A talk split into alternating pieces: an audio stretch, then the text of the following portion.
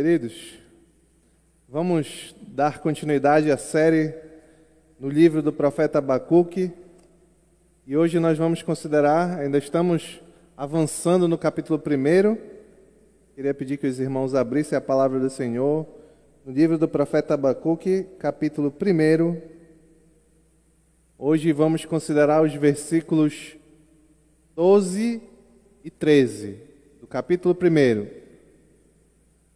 Abacuque, capítulo 1, versículos 12 e 13. Recentemente, eu li um, livro chamado Crime e Castigo, de um escritor russo chamado Fyodor Dostoiévski. E a trama desse livro é interessante. Ela gira em torno de um personagem chamado Rodion, e agora o nome é difícil, até para ler é difícil. Raskolnikov, imagino eu. Mas é Rodion. Gira em torno desse, do tal desse Rodion. E esse Rodion é um jovem muito interessante, porque ele, ele é um ex-estudante que largou a faculdade de Direito e ele vivia na Rússia, em São Petersburgo, né? uma cidade grande na Rússia, e ele se considerava muito inteligente. E muitas pessoas também consideravam ele muito inteligente. Só que cada vez mais a situação dele foi se tornando mais miserável. Ele mais pobre, mais desgraçado. Ele dormia num quarto alugado, morava num quarto alugado, que só tinha um divã, então ele não dormia nem numa cama. Ele dormia num divã. Quem sabe é aquela de psicólogo que tem é, um sofá com uma, um encostozinho. E ele usava as roupas dele velha como travesseiro. Então ele vivia numa desgraça total. Em razão dessa desgraça que ele vivia e da depressão que ele vivia, ele achou que ele poderia matar uma senhora agiota que emprestava dinheiro, que já tinha emprestado dinheiro para ele algumas vezes, e ele resolveu matar ela a machadadas. Mas de onde ele tirou essa brilhante ideia de matar a senhora a machadadas? Enquanto ainda na faculdade, ele escreveu um artigo e esse artigo, o entendimento dele é que existia dois tipos de pessoas: as pessoas ordinárias e as pessoas extraordinárias. Essas pessoas ordinárias deviam viver em obediência à lei, não tinham direito de transgredir a lei.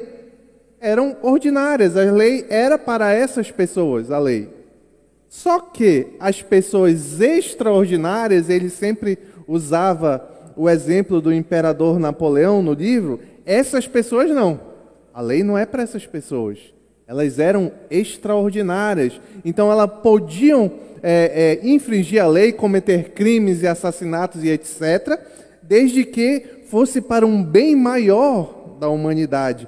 Esse era o pensamento dele entre essa divisão de pessoas ordinárias e pessoas extraordinárias. O grande problema é que quando ele decidiu matar a senhora machadadas e matou, ele achava que ele era uma pessoa extraordinária. Só que o livro inteiro vai contando como ele não era uma pessoa extraordinária.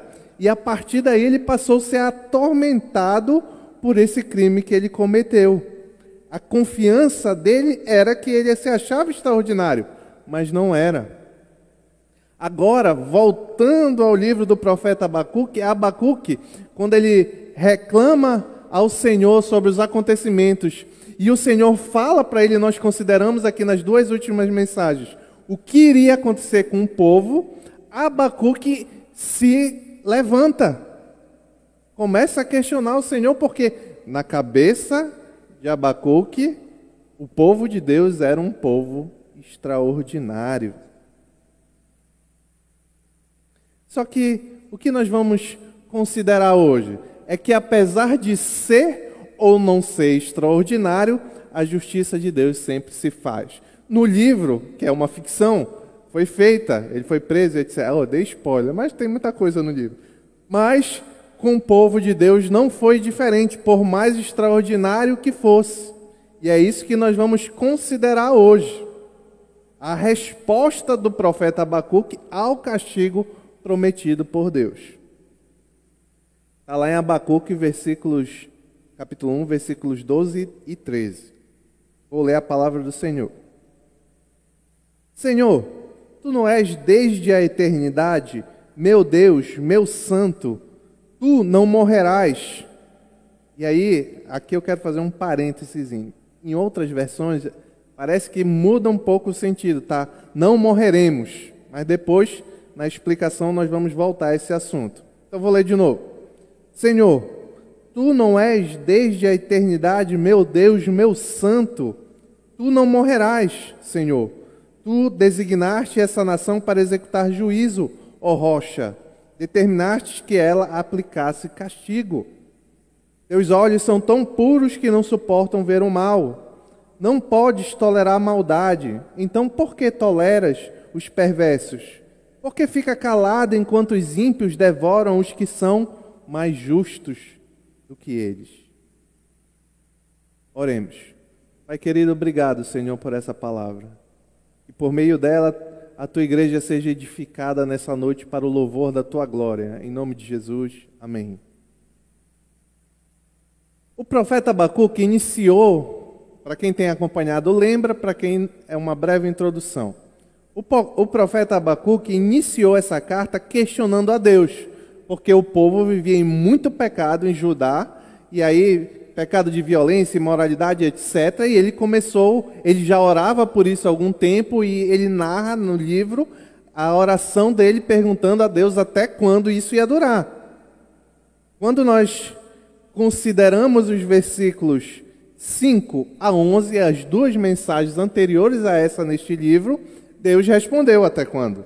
Respondeu qual era o castigo que viria, o terrível castigo que viria sobre Judá. E esse castigo era personificado na nação babilônica, por meio do qual viria o juízo de Deus, e essa nação seria cruel. Deus, Deus dá todas essas, essas características dessa nação que vem castigar Judá. É cruel, uma nação cruel, impetuosa, apavorante, temível, rápida, violenta, imparável e sedenta por violência. É, repetir aqui, né?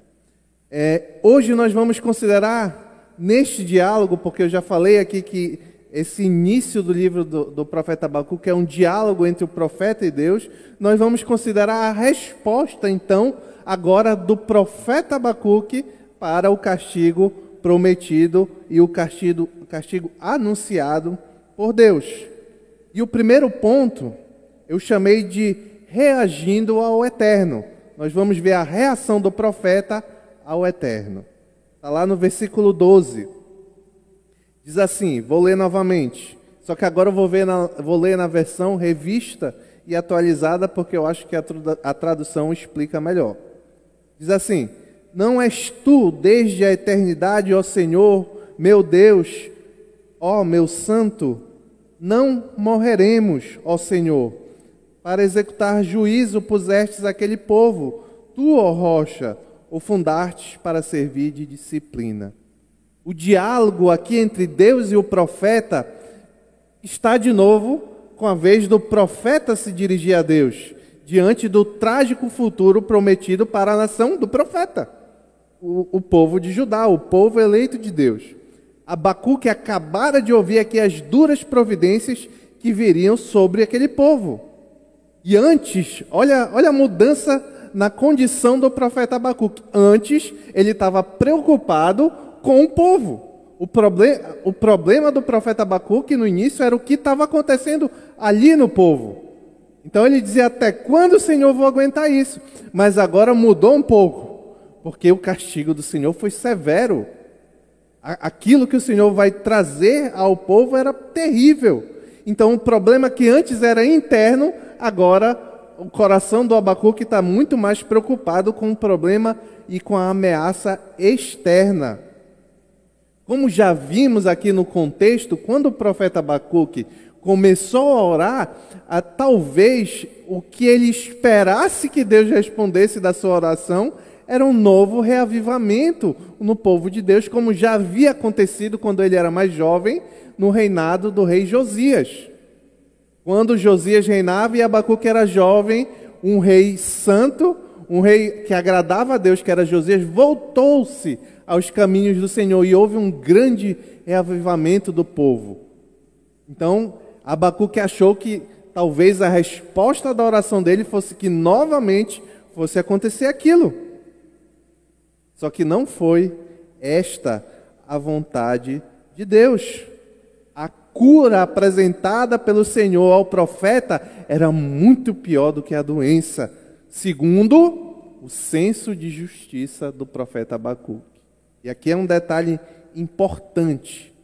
Quando o profeta Abacuque passa a questionar Deus, ele está partindo de um senso de justiça próprio, do que ele acha que é justo e do que ele não acha que seja justo.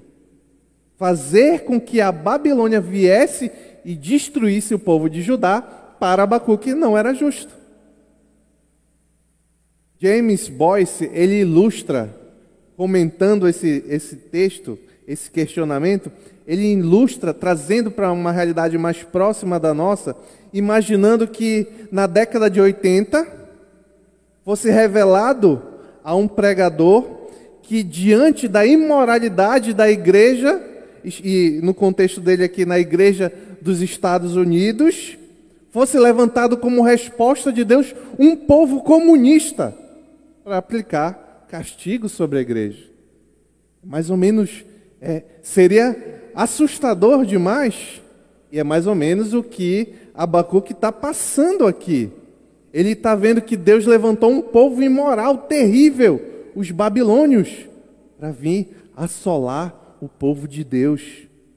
Então, a sua perplexidade é natural de um ser humano, e o questionamento é no no, por trás é: será que o que o Senhor está fazendo é justo? Será que esse castigo que ele disse que vai fazer é justo? Observe do texto que o profeta não está se rebelando contra Deus. Ele está questionando, perplexo, mas nunca se rebelando. E, e nós podemos perceber isso do texto porque tem elementos de fé misturados com que como Abacuque questiona Deus. Isso fica claro logo no primeiro questionamento que ele faz questão de exaltar o atributo de Deus, da eternidade.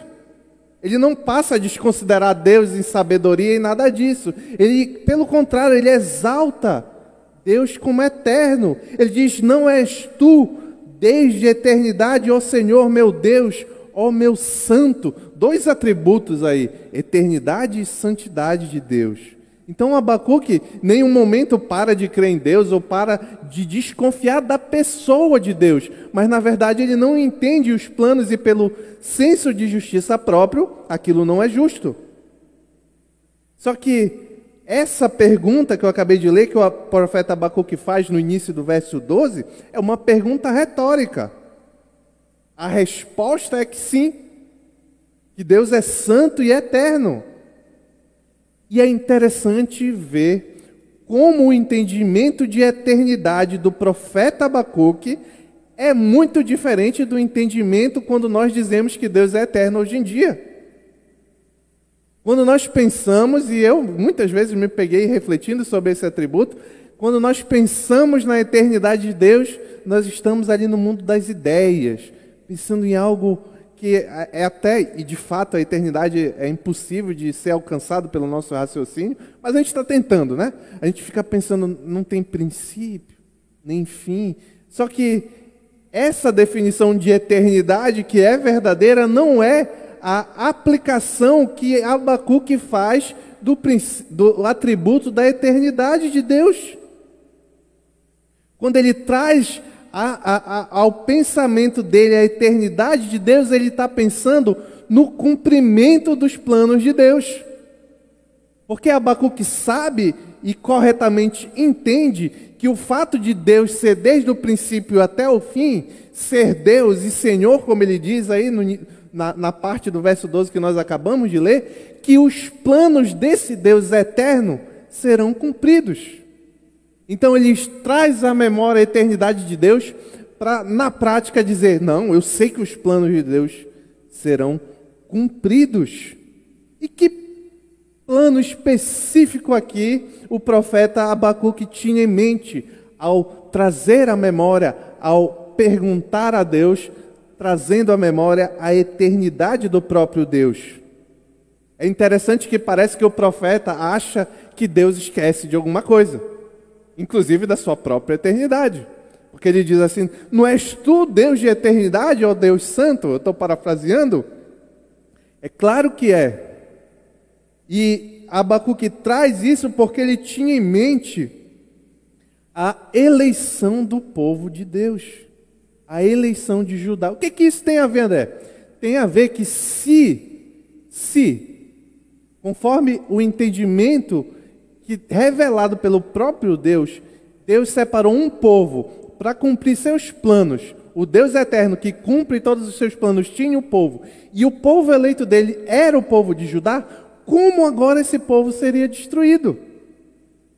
Esse é o questionamento específico que vem à mente do profeta Abacuque. Como um Deus eterno que cumpre todos os seus planos elegeu um povo e agora esse povo seria destruído. É claro que vem à mente, certamente veio à mente do profeta Abacuque, a promessa feita, dentre tantas, mas também a promessa feita a Abraão. Gênesis capítulo 12, versículo 3. Promessa para o povo de Deus desde Abraão: Abençoarei os que abençoarem, e amaldiçoarei os que o amaldiçoarem, e por meio de vocês todos os povos da terra serão abençoadas. Todos os povos da terra serão abençoados. Então, esse aqui é apenas um exemplo do que veio à mente do profeta Abacuque, das promessas de Deus para o seu povo. Aqui hoje, nós sabemos que esse, por meio de vocês, todos os povos, os povos da terra serão abençoados, está apontando para Jesus Cristo, aquele pelo qual os povos de todas a, toda a terra são abençoados. Pessoas em todos os cantos da terra são abençoados pelo nome de Jesus. Nós sabemos disso, mas para Abacuque era difícil entender. Ele ainda tinha uma visão territorial, populacional e nacional das promessas de Deus. Então ele achava que o cumprimento seria por aquele por aquela nação, o povo de Judá, o cumprimento dessa promessa e de outras que seria por meio da nação. Não enxergava ainda que se tratava do Messias prometido. Porém, mesmo questionando, o profeta Abacuque ratifica mais uma vez a sua fé. Por isso que ele diz lá no texto, volta lá para Abacuque, capítulo 1, versículo 12, ele diz, na versão revista e atualizada, ele diz: Não morreremos. Quem tem a NVI, ele vai dizer: Tu não morrerás. Mas vamos ficar com não morreremos daqui a pouco, já já vou explicar. E por que ele diz não morreremos? Porque mesmo, olha a fé dele, ele estava, imagino eu, um pouco desesperado com o que Deus acabara de dizer, e aí o povo vem, é, os caldeus já estão vindo ao que Deus diz, em direção ao povo de Judá para assolar aquele povo, mas mesmo assim ele lembra das promessas, ele lembra da eternidade de Deus, da santidade de Deus, e depois ele diz: Não morreremos. Ele liga as promessas do Deus eterno à aliança de Deus com seu povo.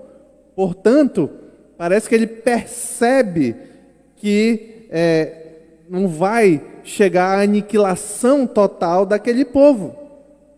A diferença entre as traduções que eu creio que é a melhor revista atualizada, quando diz não morreremos, e, e, e a NVI que diz tu não morrerás, na prática dá no mesmo, porque expressa a condição de confiança do profeta Abacuque naquele Deus.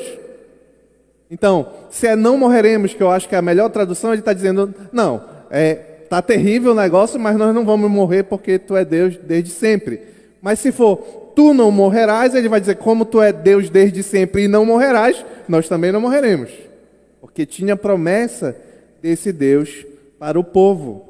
E justamente por isso, na sequência do verso 12, ele vai confirmar ainda mais a sua confiança. Vai usar um termo comum no Antigo Testamento, muito comum nos Salmos, para destacar a confiança do povo em Deus.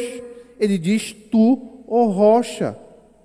Pois apesar, e aqui vai o ponto-chave, apesar de não entender, e talvez pelo seu senso próprio de justiça, tudo aquilo que estava acontecendo, ele estava confiante que Deus, o Senhor de todas as coisas, o Senhor eterno, fará, faria sempre e fará sempre o que é certo.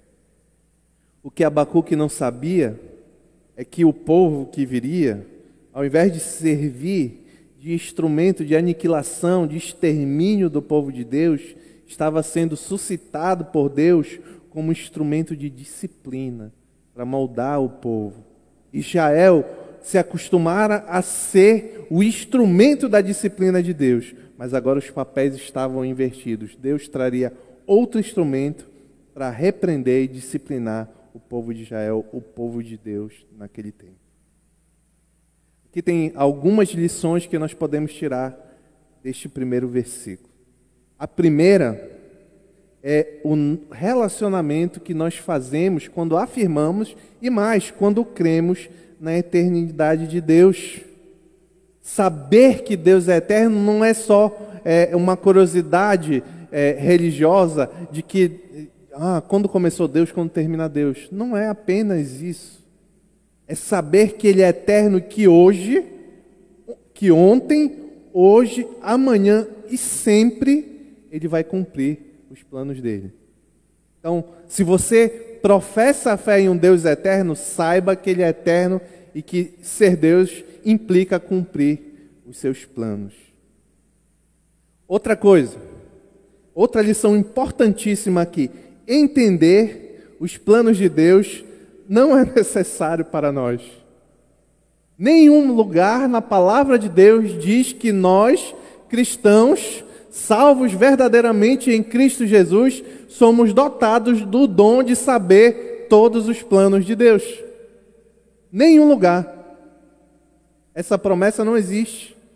Os planos de Deus são os planos de Deus e se cumprem, apesar do nosso senso de justiça pessoal se eu acho que está certo o que está acontecendo ou se eu acho que está errado o que está acontecendo. Se eu acho que o sofrimento que eu estou passando é, eu deveria passar, que é justo ou que é injusto. O profeta Abacuque até achou que era injusto, mas não adiantou de nada. Uma outra implicação prática para a nossa vida diária é que a resposta da nossa oração nem sempre é aquilo que esperamos. Abacuque orou, orou, orou. Até quando, Senhor? Indignado. Quando chegou o quando, quando chegou a resposta, o que foi que ele ficou cheio de terror? Porque ele achava que a resposta era uma, mas a resposta do Senhor era outra.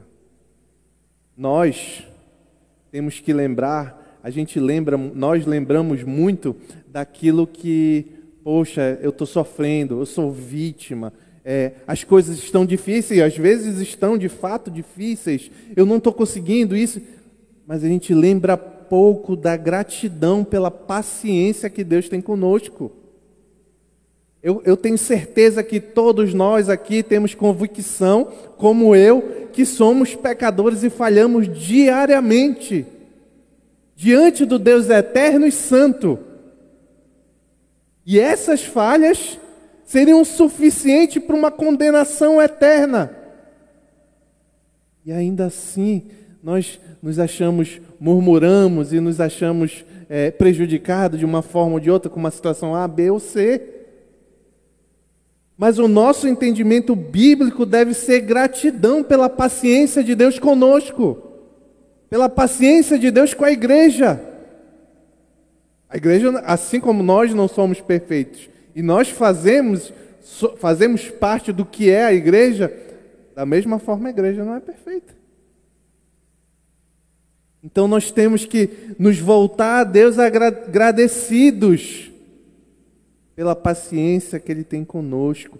confiante na rocha, mesmo quando a situação é terrível. Que bom saber que é o Deus que nós que o Deus que nós podemos confiar é um Deus que apesar do mundo estar tá caindo ao nosso redor, é um Deus firme, que é o mesmo ontem, hoje e sempre. É esse Deus que nós nos agarramos.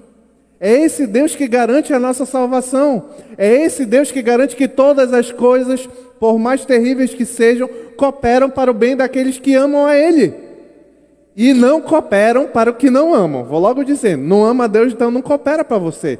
Todas as coisas cooperam para os bem daqueles que amam a Deus. Consequentemente, não cooperam para aqueles que não amam.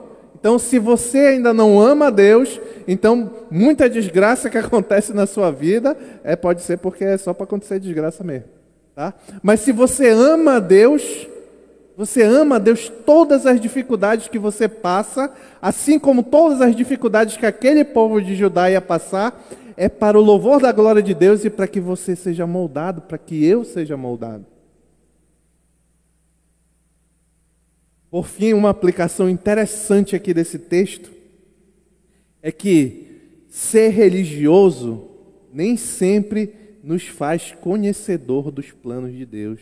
Abacuque era um profeta, de fato um profeta, que revelava a mensagem vinda direto de Deus. Ele era um sacerdote, um homem conhecedor, mas não conseguiu compreender os planos de Deus para aquele contexto. Então não é o fato de você é, é, ler a palavra ou pelo fato de orar, por mais santo que você se empenhe em ser, que lhe dá autoridade de saber o que Deus vai fazer e como Deus vai fazer. Você pode ter uma ideia pela Escritura. Deus revela os planos dele na Escritura. Mas é, tem coisas que nós não somos capazes de, de saber por que está acontecendo isso agora, por que está acontecendo aquilo agora e tal. Então isso é interessante. Aí me vem à mente alguns, alguns falsos profetas aí que existem, que decretam as, as coisas em nome do Senhor, ou que o Senhor me disse isso. O que o Senhor diz está aqui, ó. E ele confirma no seu coração por meio do Espírito Santo, quando você busca o Senhor, você pede, mas aquele eu decreto que vai ser assim. Se Abacuque fosse decretar, dizer, eu decreto que vai vir um rei aqui e vai ter um reavivamento. Mas os planos de Deus não eram assim. Assim como na nossa vida a gente pode achar que vai ser de uma forma e ser de outra. O segundo ponto, o segundo ponto da reação do profeta Abacuque, eu chamei a reação ao santo, que está lá no verso 13. Diz assim: Abacuque capítulo 1, versículo 13. Voltei para a NVI agora. Teus olhos são tão puros que não suportam ver o mal. Não podes tolerar a maldade. Então por que toleras os perversos? Por que ficas calado enquanto os ímpios devoram os que são mais justos que eles? Neste verso, Abacuque mesmo tendo acabado, como nós vimos, de fundamentar sua confiança no Deus eterno, que cumpre todos os seus planos, apresenta qual é o problema para ele de entender naqueles planos que Deus acabava de revelar. O fato, o problema em si é, para Abacuque não é do castigo que viria sobre o povo. Não. É o meio pelo qual Deus iria castigar o povo. O, o, notem que trazer a punição sobre Israel era, tinha sido fruto do, do pedido do próprio Abacuque. Só que Deus usar caldeus, babilônios, que é a mesma coisa, um povo depravado, imoral, para executar esse juízo contra o povo eleito, a isso ficou demais para o profeta Abacuque. E esse raciocínio pode, pode parecer pertinente a princípio, à primeira vista, porque Deus havia ensinado muitos padrões, e no Antigo Testamento o povo de Deus tinha sobre si vários padrões rituais religiosos a serem cumpridos, espelhados na pureza, na santidade de Deus. Quando você vai lá para o livro de Levítico, onde é, é colocado as regras dos rituais religiosos, você vai ver que muitos deles, Deus diz assim: faz assim porque eu sou santo.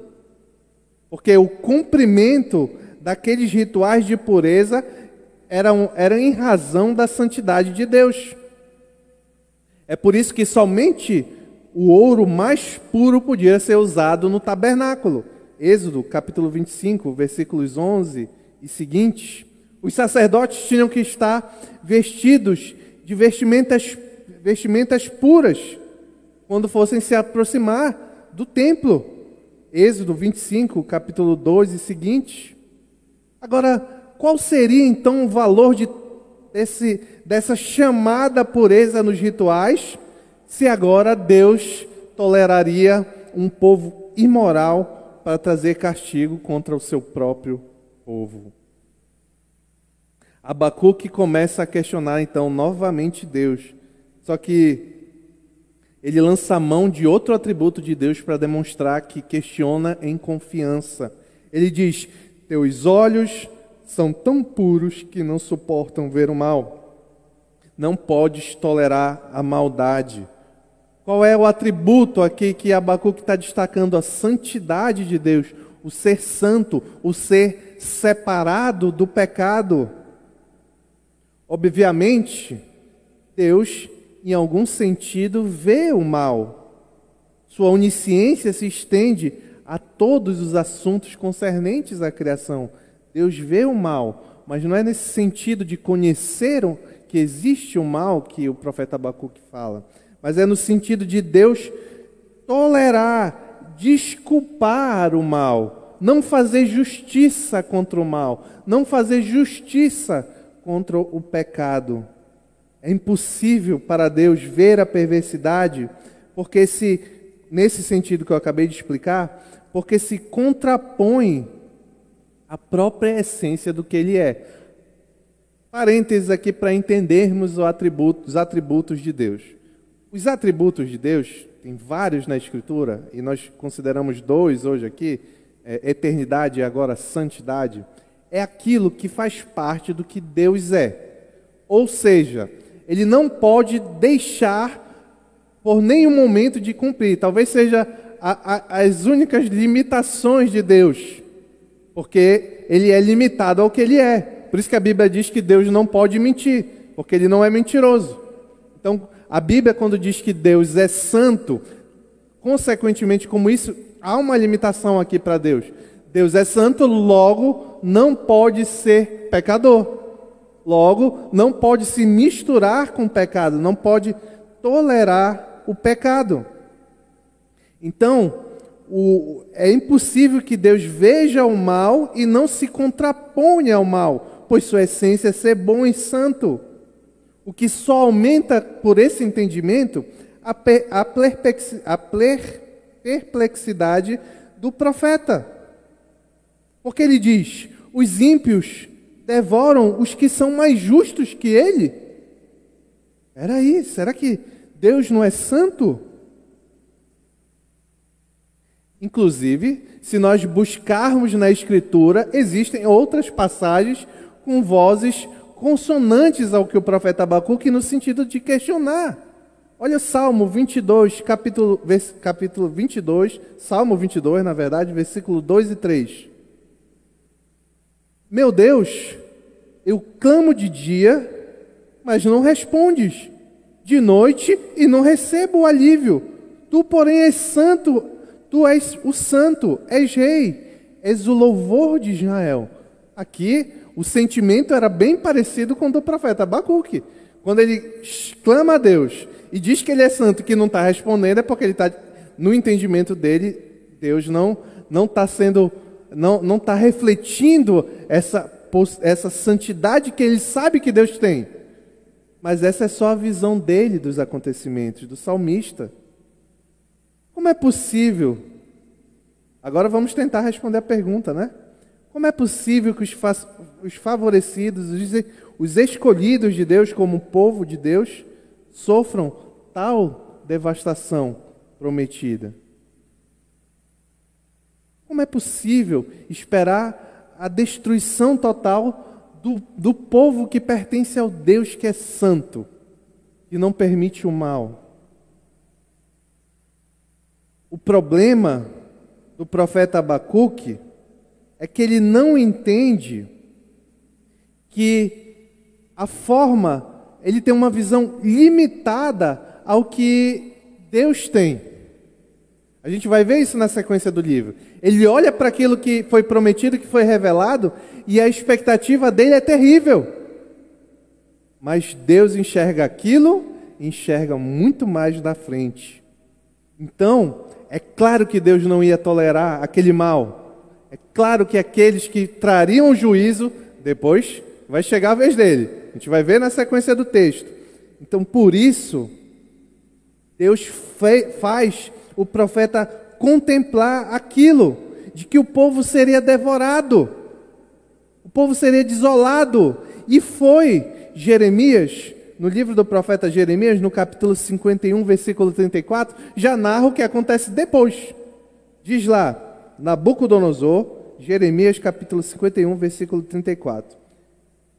Nabucodonosor, rei da Babilônia, devorou-nos, lançou-nos em confusão, fez de nós um jarro vazio, tal como uma serpente ele nos engoliu e encheu seu estômago com nossas finas comidas e então nos vomitou. A perplexidade do profeta Abacuco diante da aparente injustiça de Deus, ela não é tola. O profeta Abacuque, ele não é tolo. Inclusive, esse é um questionamento que o ser humano tem desde sempre. É um paradoxo. É um paradoxo chamado paradoxo de Epicuro. Não importa decorar o nome, mas escute bem as três afirmações desse pensamento para ver como ela é capaz de trazer questionamentos aos nossos coração. Só capaz, tá? Entre aspas. Vamos lá. Epicuro diz, era um, um filósofo grego antigo. Ele diz o seguinte: se Deus é onisciente, sabe todas as coisas, e onipotente tem poder para fazer todas as coisas, então possui conhecimento do mal e poder para acabar com ele. Logo, se não faz, não pode ser bom, pois permite o mal. Eu não estou afirmando isso que eu estou lendo, eu estou dizendo que esse camarada afirmou isso, tá? Tenha sabedoria para ouvir. A segunda afirmação que ele faz: se Deus é onipotente, pode tudo e bom, então possui poder para acabar com o mal e desejo de assim fazer. Logo, se não faz, é porque não tem conhecimento do mal e logo não é onisciente. Segunda afirmação. Terceira, se Deus é onisciente e bom, então ele possui ciência do mal, ele possui vontade de acabar com o mal porque ele é bom, mas não faz porque não tem poder para tal. Então, não é onipotente. Essa, esses três, qualquer opção, você pode escolher qual você quiser. Essa é a solução que os homens, muitos homens incrédulos, ímpios, têm dado a explicação de que por que o mal existe no nosso meio e dizendo que isso é incompatível com a existência com Deus que as Escrituras revelam. Independente de tudo isso, a nós que andamos por fé, o justo que anda pela fé, crê no que a palavra diz. E a palavra diz que Deus é bom e soberano. Onisciente, onipotente, onipresente e tudo. Deus é santo e não se conforma com o mal. Consequentemente, tudo o que acontece, toda a maldade, a gente vai ver isso na sequência do livro, toda a maldade que porventura aconteça, ela não fica sem justiça. Porque o Deus que é santo, bom, ele também é justo. Por isso que Cristo Jesus foi preciso morrer na cruz do Calvário. Por isso que Jesus precisou sofrer humilhação, violência, castigo, condenação Por quê? Porque a justiça de Deus era necessário que fosse feita. Justiça também é um atributo de Deus. Então, o mal daqueles que olharam para Jesus Cristo e pareceu injustificado é o mesmo mal que parece injustificado quando Epicuro ou qualquer um que creia nisso que eu acabei de ler aqui, dessas afirmações, olha para o mundo e acha: ah, isso aqui é muito ruim, não deve existir um Deus. Ou ele não é bom, ou ele não sabe de tudo, ou ele não tem poder para resolver. Quantos não questionaram? Será que os próprios discípulos de Cristo não olharam para ele na cruz ali pendurado? Pedro negou ele antes dele ser pendurado. Será que eles não olharam para Jesus Cristo ali na cruz pendurado e disseram assim: Meu Deus, isso não é justo? Qual é a diferença do discípulo que fez aquilo naquela época e nós que estamos aqui agora? É que nós sabemos por que aquilo aconteceu. Depois eles descobriram, depois foi revelado para eles. Mas nós sabemos. Então o que Deus fez lá na cruz é injusto? Uh-uh. É ruim? Não, pelo contrário, é bom, é perfeito e é maravilhoso. Assim como que Deus faz, as dificuldades que nós passamos, nós podemos ter a confiança que Deus é bom, puro, santo, onisciente, onipotente, maravilhoso. O fato de Deus ser santo, que é um atributo que Abacuque destacou aqui, ele traz consequências graves para nós cristãos. Sabe qual? Nós temos que ser santos também. Inúmeras, incontáveis. No, Antigo Testamento e no Novo Testamento, Deus diz ao seu povo: sede santos, porque eu sou santo. Aqui é um dever nosso, nunca vamos ser santos como Deus mas ainda assim é um mandamento dele. Nós temos que lutar contra o pecado. Não pode, não pode haver conformação com o pecado. Você pode até pecar como eu peco, como você peca, como nós pecamos. Mas você não pode jamais se conformar com o pecado. No dia que nós nos conformamos com os nossos pecados, é o dia que talvez, talvez tenha sido revelado que nós não somos crentes. Que talvez nós não façamos parte da igreja e do povo de Deus. Quando o crente se abraça com o pecado, talvez ele não, tenha, não seja verdadeiro um crente. Porque o crente quer ser como Deus que lhe salvou, santo. Olha, olha a incoerência lógica aqui. Cristo morreu para nos perdoar dos nossos pecados para pagar o preço pelos nossos pecados, os para trás e os para frente. E agora nós vamos nos abraçar com Ele. Ah, oh beleza, Cristo morreu, então eu vou me abraçar com o meu pecado. Faz sentido? É, é banalizar o sacrifício de Cristo Jesus? É difícil ser santo para nós que somos fracos e pecadores, mas nós devemos persistir, perseverar o cristão é aquele que luta contra o pecado. Você olha para uma pessoa e quer saber se é cristão ou não é cristão. É, a palavra diz que pelas, pelos frutos conhecereis. E um desses frutos é a luta contra o pecado.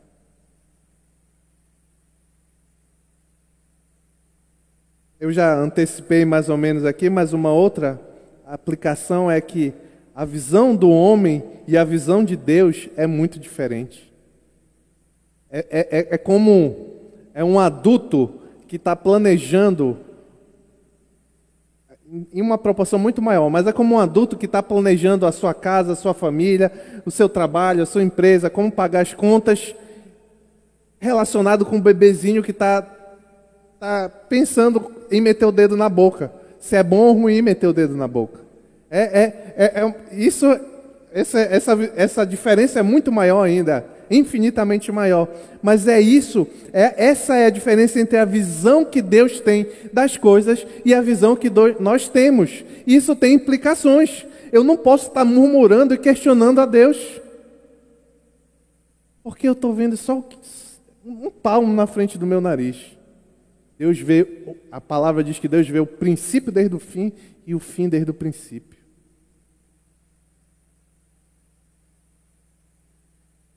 Por fim, caminhando para a conclusão, é como nós enxergamos, como nós enxergamos os inimigos de Deus. Os inimigos, agora no nosso contexto da igreja, de Deus, não, do povo de Deus, e no nosso contexto da igreja. É interessante. Aquele povo seria inimigo do povo de Deus. Mas quem levantou aquele povo? Deus. Temos que ter em mente que todo mal, toda perseguição, tudo aquilo que vier surgir, que já existe e vier surgir pela igreja, nada fugiu contra a igreja, nada fugiu dos poderes soberanos de Deus. É a mesma Escritura que revela que Deus é eterno, santo e bom e faz todas as coisas conforme lhe apraz e por amor dele mesmo. O referencial nunca fomos nós. Prova disto é que desde a época de Abacuque até agora, o extraordinário povo de Deus permanece firme no Senhor e permanecerá até a volta de Cristo. É por isso que, aconteça o que acontecer, sempre Deus sustenta o seu remanescente, como sustentou em Judá, assim vai sustentou na perseguição no primeiro século da igreja e assim vai sempre sustentar enquanto Cristo não voltar. Sempre terá uma igreja sustentada, um povo para ele chamar de seu. Logo, tudo que Deus faz é bom para quem crê. Você crê no Evangelho de Cristo Jesus? Você crê que Ele entregou a vida dele para que você fizesse parte de um povo que teve os pecados perdoados? Que se arrepende desses mesmos pecados que vive para a glória de Deus? Se não faz isso, meu irmão, faça. Ainda há tempo, mas já haverá um dia que não haverá mais tempo. Em nome de Jesus, amém.